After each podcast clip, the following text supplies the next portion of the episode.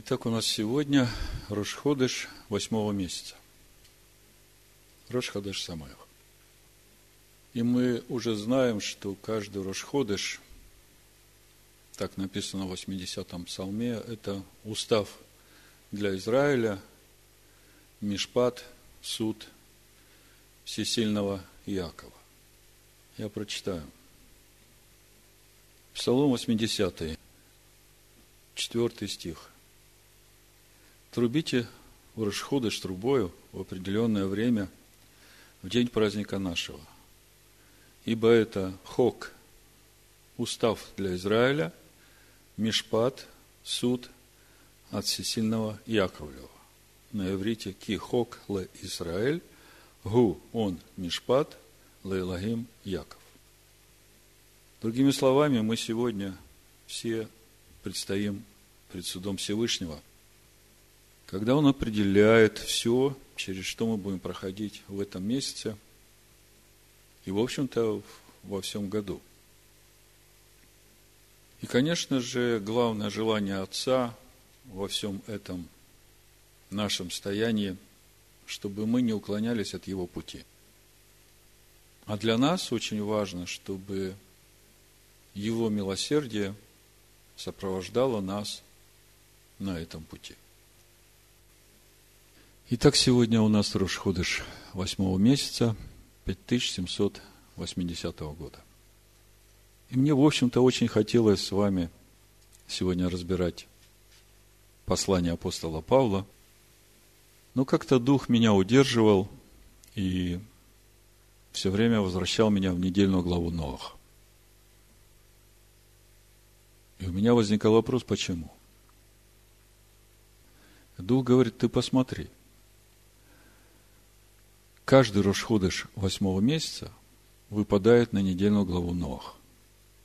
И это что-то значит. Уже этот факт сам по себе говорит о том, что у Всевышнего есть свой духовный календарь, по которому живет мир, который он сотворил. Знаем мы этот календарь, не знаем. Для календаря и для того, что происходит в мире, это не имеет никакого значения. Вот сегодня у нас уже снег пошел. И мы знаем, да, приближается зима. Так вот, хорошо человеку, когда он живет в соответствии с этим духовным календарем, который установил Всевышний. Во всех отношениях хорошо. Об этом и Экклезиаст нам говорит. Восьмая глава, с пятого стиха написано.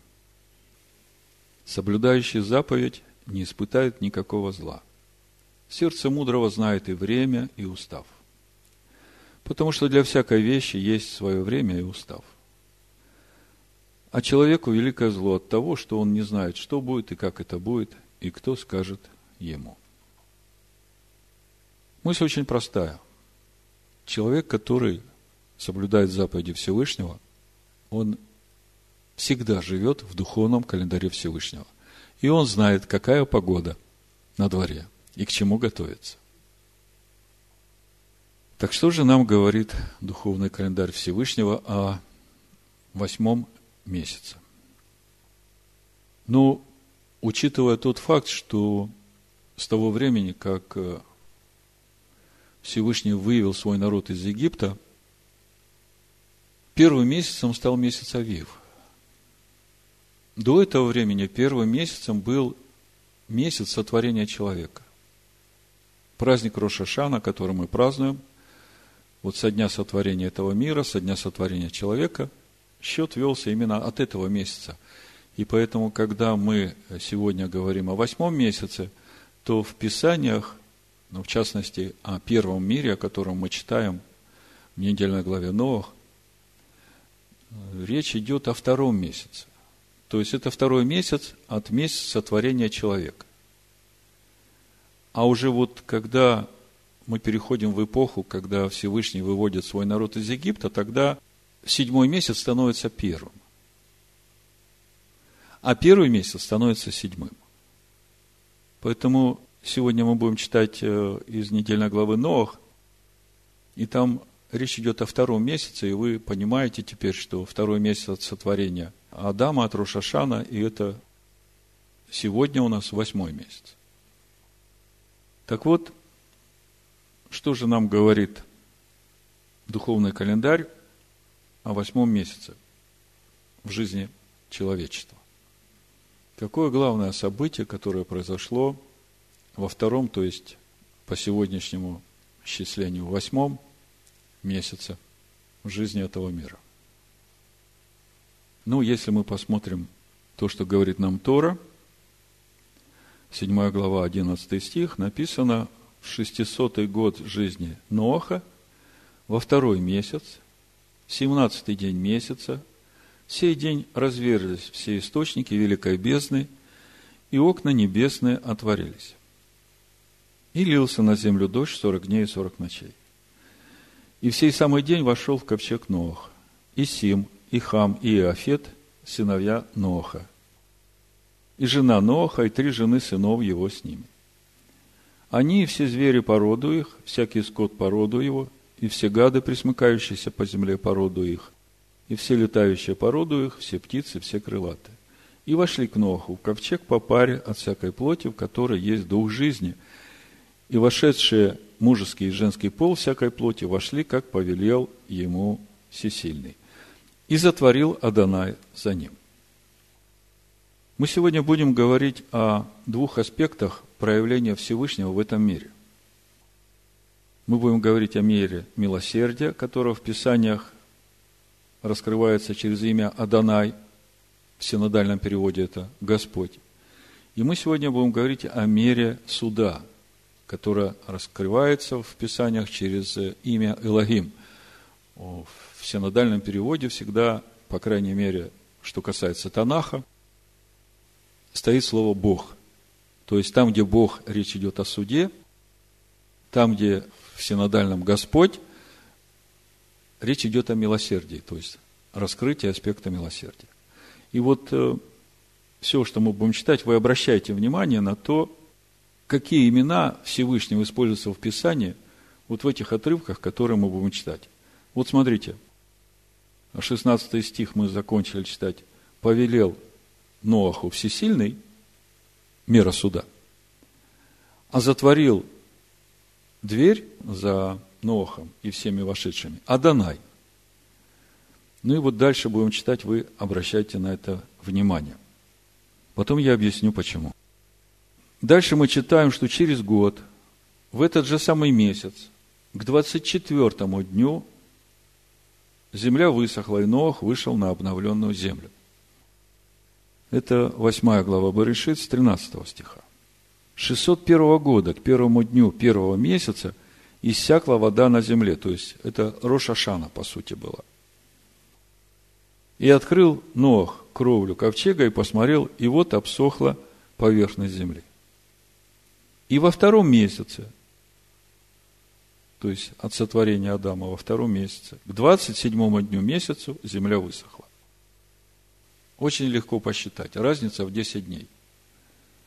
17 день восьмого месяца по нашему сегодняшнему исчислению. Начался потоп, а 27 день того же восьмого месяца закончился потоп. В Торе мы читаем второй месяц. Вы уже знаете почему. И сказал Илогим Ноаху, сказал Илогим, «Выйди из ковчега ты и жена твоя, и сыновья твои, и жены сынов твоих с тобою. Выведи с собой всех животных, которые с тобою, от всякой плоти из птицы, скотов и всех гадов, присмыкающихся по земле. Пусть разойдутся они по земле, и пусть плодятся и размножаются на земле».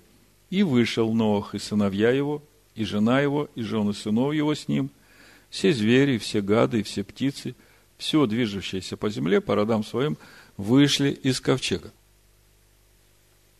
Как мы видим, выходить из ковчега Ноаху повелел Илогим, мера суда. О чем это нам говорит? Я бы это прокомментировал так. Ноах и все, кому я сохранил жизнь. Хоть я вам и сохранил жизнь, но это не значит, что вы теперь можете делать все, что вам заблагорассудится. У этого мира есть цель, ради которой он сотворен.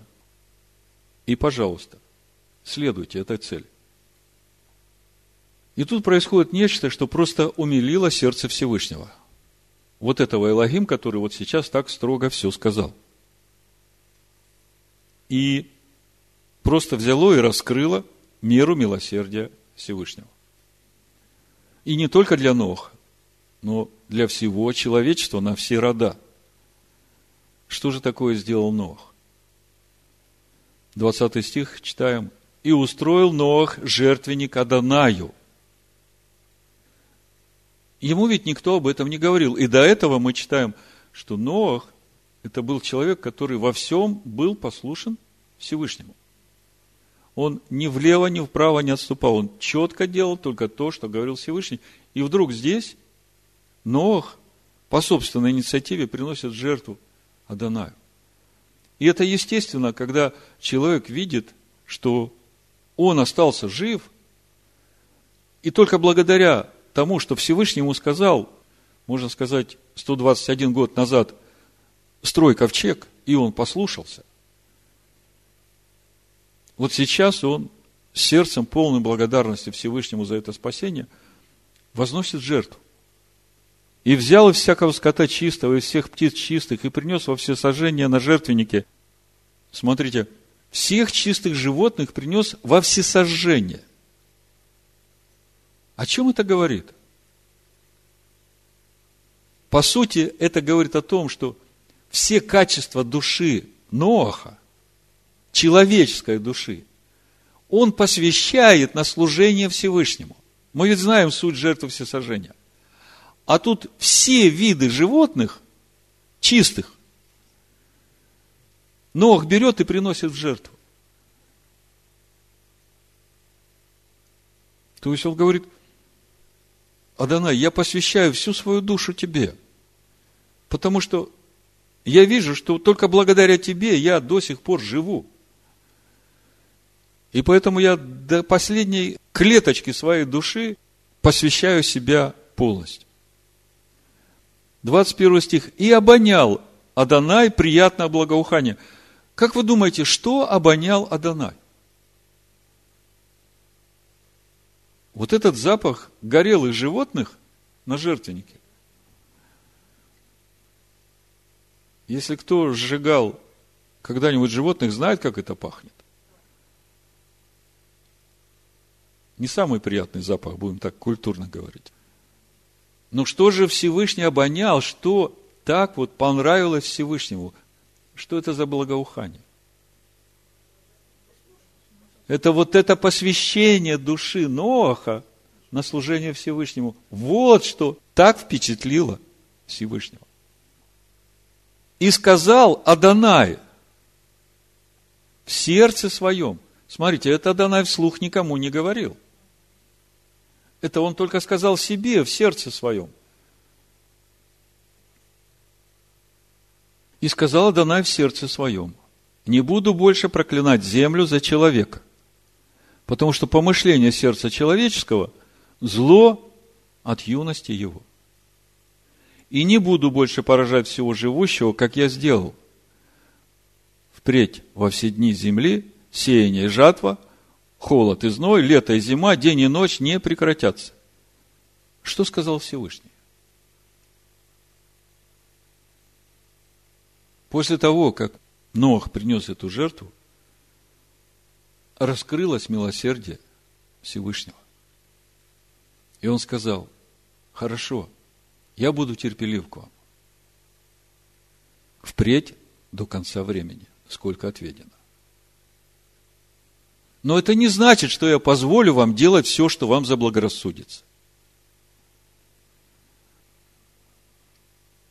Также наша недельная глава говорит о том, что после того, как люди на земле стали умножаться, они снова восстали против Всевышнего и начали строить Вавилонскую башню. И мы видим, что Адонай смешивает у них языки и тем самым разрушает их замысел. И при этом мы видим, что проявляется не Элогим, проявляется именно мера милосердия Всевышнего. И возникает вопрос, почему в первом мире, когда люди восстали против власти Всевышнего, извратили свои пути, Всевышний истребил все живущее на земле, а спас только Ноха и его семейство. И мы знаем почему. Потому что единственный человек, который в сердце своем стремился идти вот к той цели, ради которой был сотворен этот мир. А почему же здесь, в случае с Вавилонской башней, Всевышний не истребляет людей, а просто рассеивает по всему миру? Ну, я сейчас прочитаю, а вы мне потом уже и ответ скажете. Барышит 11 глава с 1 стиха. На всей земле был один язык и одно наречие. То есть все были как одна большая семья. Двинувшись с востока, они нашли в земле Синар равнину и поселились там. И сказали друг другу, наделаем кирпичей и обожжем огнем. И стали у них кирпичи вместо камней. Мы как-то разбирали это место и говорили, что это значит. С чего строится, из какого материала вавилонская блудница. Не из тех камней, которые сотворил Всевышний, во главе которых стоит краеугольный камень. Они стали свои камни делать. И они стали строить себе имя. И стали у них кирпичи вместо камней, а земляная смола вместо извести. И сказали они, построим себе город и башню высотой до небес, и сделаем себе имя, прежде, нежели рассеемся по лицу всей земли. И сошел Адонай посмотреть город и башню, которые строили сыны человеческие, и сказал Адонай, не Илогим, Адонай, мера милосердия. Вот один народ и один у всех язык. И вот что начали они делать. И не отстанут они от того, что задумали делать. Сойдем же и смешаем там язык так, чтобы один не понимал речи другого. И рассеял их Адонай оттуда по всей земле. И они перестали строить город. Посему дано ему имя Вавилон. Ибо там смешал Адонай язык всей земли. И оттуда рассеял их Адонай по всей земле. Как, почему же Всевышний не истребил этих людей, которые решили себе строить имя? Ну, самый простой ответ – потому что Всевышний в сердце своем уже принял решение не уничтожать людей. То есть, то, что Всевышний принял, он этого придерживается. То есть, мера милосердия зима, лето, сеяние, жатва, вплоть до скончания века. К этому еще можно добавить то, что Маше поет в песне в недельной главе Аазину. Когда Всевышний давал уделы народам, то он поставил пределы этих народов по числу сынов Израилевых. Давайте внимательно прочитаем, и мы увидим, что этот стих, это 8 стих 32 главы Дворим, он относится именно к, вот, к этой ситуации, когда Всевышний рассеивал народы после того, как они стали строить эту Вавилонскую башню. Смотрите. Когда Всевышний давал уделы народам и расселял сынов человеческих, видите, это наша тема, тогда поставил пределы народов по числу сынов Израилевых. Ибо часть Аданая – народ его, а Иаков – наследственный удел его. Как мы видим, Всевышний дает пределы народам по числу сынов Израилевых. Возникает вопрос. Зачем? Что это все значит? Чуть позже я дам ответы на этот вопрос. Так вот, теперь самое главное – то, на что с самого начала я просил обратить ваше внимание. Это вопрос суда и милости Всевышнего. Как я уже говорил, мера суда в Писаниях раскрывается через имя Элогим, а мера милосердия Всевышнего раскрывается через э, имя Адонай. Так вот, мудрецы, вникая в недельную главу Новых, задаются вопросом. почему в Торе, говоря о потопе, дважды повторяется решение Всевышнего истребить человека и все живущее на земле, причем первый раз это говорит Адонай, а второй раз то же самое говорит Илогим. Что все это значит? Давайте прочитаем и попробуем сами удостовериться в этом и ответить, что все это значит. Это бы решит шестая глава, буду читать с пятого стиха. Все это напрямую сегодня относится к каждому из нас. Потому что мы сегодня стоим в Рошходыш этого восьмого месяца, когда Всевышний определяет, что будет в восьмом месяце для каждого человека. И вот от чего зависит его решение? Какая мера проявится? Мера Элогим или мера Адоная? Смотрите. Берешит, 6 глава, с 5 стиха. «И увидел Адонай, что велико развращение человеков на земле, и что все мысли и помышления сердца их были зло во всякое время. И раскаялся Адонай». Здесь мы везде видим имя Адонай, мера милосердия Всевышнего. Что создал человека на земле и воскорбел в сердце своем. И сказал Адонай, истреблю с лица земли человеков, которых я сотворил – от человека до скотов и гадов и птиц небесных истреблю, ибо я раскаялся, что создал их. Ноах же обрел благодать пред очами Аданая. Вот житие Ноаха. Ноах был человек праведный и непорочный в роде своем. Ноах ходил перед Илагим. Ноах родил трех сынов – Сима, Хама и Иофета. Как мы видим, Здесь об истреблении говорит Адонай. И это аспект милосердия Всевышнего. И при этом мы видим, что Адонай выделяет Ноаха и его сыновей к спасению. И видим причину. Есть одна проповедь у нас на сайте, предыдущие разборы этой недельной главы, которая разбирает вот то, что находится между 8 и 9 стихом. Ной же обрел благодать пред очами Аданая. Вот житие Ноаха. Ноах был человек праведный, непорочный в роде своем. Ноах ходил пред Элогим. Когда Ноах обрел благодать пред очами Аданая, Аданай говорит ему, строй ковчег. И вы понимаете, что строительство ковчега – это духовная категория. И вот то, как Ноах строил ковчег, мы видим, что Ноах ходил праведный и непорочный перед судом Всевышнего. То есть он сам себя судил. Послушайте эту проповедь. Пока я просто хочу отметить, что эти стихи все говорит о Данай и говорит об истреблении всего живого. Одиннадцатый стих и дальше мы видим, что об этом же истреблении теперь говорит Илогим, мера суда. Прочитаем.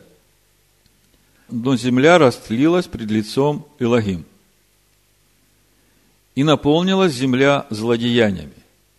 И воззрел Илогим на землю.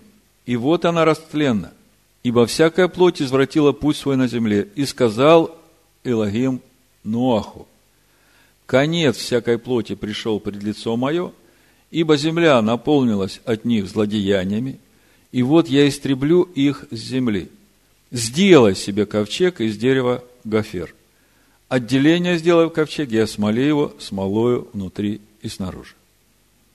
Что все это значит? Почему в первом случае говорит Адонай, а потом уже говорит Илогим? И при этом тот же Илогим говорит Ноаху сделать ковчег. Средство для его спасения.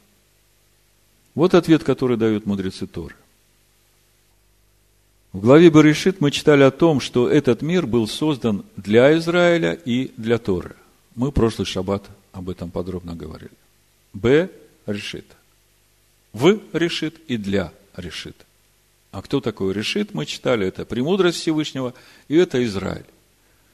И это тот Израиль, который, как премудрость Всевышнего еще до сотворения мира, радовался с сынами человеческими на кругу жизни. И этот мир создан именно для этого Израиля. Как вы думаете, как будет реагировать Всевышний, когда он смотрит, что все его творение, что он создал, злонамеренно уклоняется от той цели, ради которой они были созданы? Как он будет на это реагировать? Мы видим, как он отреагировал. Он просто истребил все, что уклонилось от цели, ради которой было сотворено. Спас только одного Ноаха, потому что Ноах в своем сердце хотел двигаться к этой цели. И мы видим, что когда Всевышний к нему обратился, он еще не был на том уровне, чтобы сказать, что муж праведный и непорочный. Но он двигался в своем сердце к этому уровню. Другими словами, когда люди злонамеренно уклоняются от той цели, ради которой был создан этот мир, и они сами, то тогда мера милосердия отступает. Мы задались вопросом, почему два раза говорится об истреблении, сначала говорит Адонай, а потом говорит Илогим. Так вот ответ. Когда творение при всех призывах Аданая обратиться на путь, ведущий к цели творения, отвергают это и злонамеренно живут по собственным похотям и прихотям, тогда мера милосердия отступает, и тогда приходит мера суда. Понятное дело, человек может оступиться. Человек может упасть. Апостол Иоанн говорит в первом послании, что все мы много согрешаем. В притчах написано, семь раз упадет праведник и встанет. Это все понятно. Но если при этом человек нацелен на то, чтобы двигаться к исполнению замысла Всевышнего, сотворения человека по образу и подобию Всевышнего, то милосердие Всевышнего сопровождает такого человека. И это не значит, что ему все прощается и забывается. Мы говорили, суть милосердия Всевышнего, дается ему время на то, чтобы он сделал шиву, чтобы он исправил то, что нуждается в исправлении. Другими словами, если человек, несмотря на свое падение, хочет двигаться в полноту возраста Машеха, то такому человеку раскрывается мера милосердия. А если человек, даже пусть он меньше грешит, чем тот, который хочет идти в полноту возраста Машех, если даже он меньше грешит, но при этом он ставит перед собой совсем другие цели, типа построим башню до небес и сделаем себе имя, то тогда такой человек наказывается гораздо строже, потому что у него нет причины для раскрытия к нему меры милосердия. И это очень важный вывод, который мы сегодня должны усвоить для себя. Если мы теперь вернемся к нашему вопросу, почему же Всевышний не истребил всех, кто восстал против него и стал строить Вавилонскую башню и рассеял их по лицу земли? Ну, первое мы уже сказали, потому что Всевышний сказал в своем сердце, не буду истреблять человека, потому что помышление сердца человеческого зло от юности их. И, в общем-то, поэтому Всевышний поставил пределы народов по числу сынов Израилевых, и мы задались вопросом, для чего? Так вот, ответ, то, как я понимаю. Для того, чтобы люди, живущие на земле, во всех поколениях, видели перед собой цель, куда им нужно двигаться, глядя на сынов Израилевых, на тех, в которых живет Израиль. Машиах Иешуа в Нагорной проповеди так и говорит, вы свет миру. Люди всегда смотрят на свет. И тогда они видят, куда надо идти. Ну и итог сказанного. Сегодня, в этот Рошходыш восьмого месяца, когда Всевышний выносит свой приговор каждому человеку на наступающий месяц, А мы видим, что это определяющий месяц для спасения. Поскольку он одним говорит «строй ковчег», а другим говорит «истреблю с лица земли». И нам очень важно сегодня, сейчас показать Всевышнему свое глубокое и искреннее желание двигаться в достижение той цели, ради которой был сотворен этот мир. Двигаться в достижение образа и подобия Сына Всевышнего. Поэтому посмотрите сейчас свои сердца. Посмотрите на то, на что Всевышний уже обращал ваше внимание вот в эти дни, и примите в себе решение избавиться от этого с помощью Всевышнего. И тогда его милосердие прибудет с вами. Давайте помолимся простой молитвой. Я бы назвал ее молитвой Рошходыш восьмого месяца. Просто склоните свою голову. И повторяйте вместе со мной. Отче, мы стоим сейчас перед Тобой. И Ты видишь желание наших сердец преображаться в Твой образ и подобие. И поэтому мы просим, иди с нами и будь нам помощником на этом пути. И Твое милосердие да сопровождает нас во все дни жизни нашей.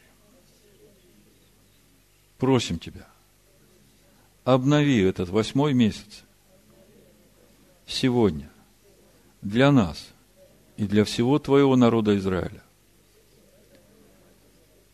К жизни, к шалому, на радость и утешение о Машехе Ишуа для нашего спасения.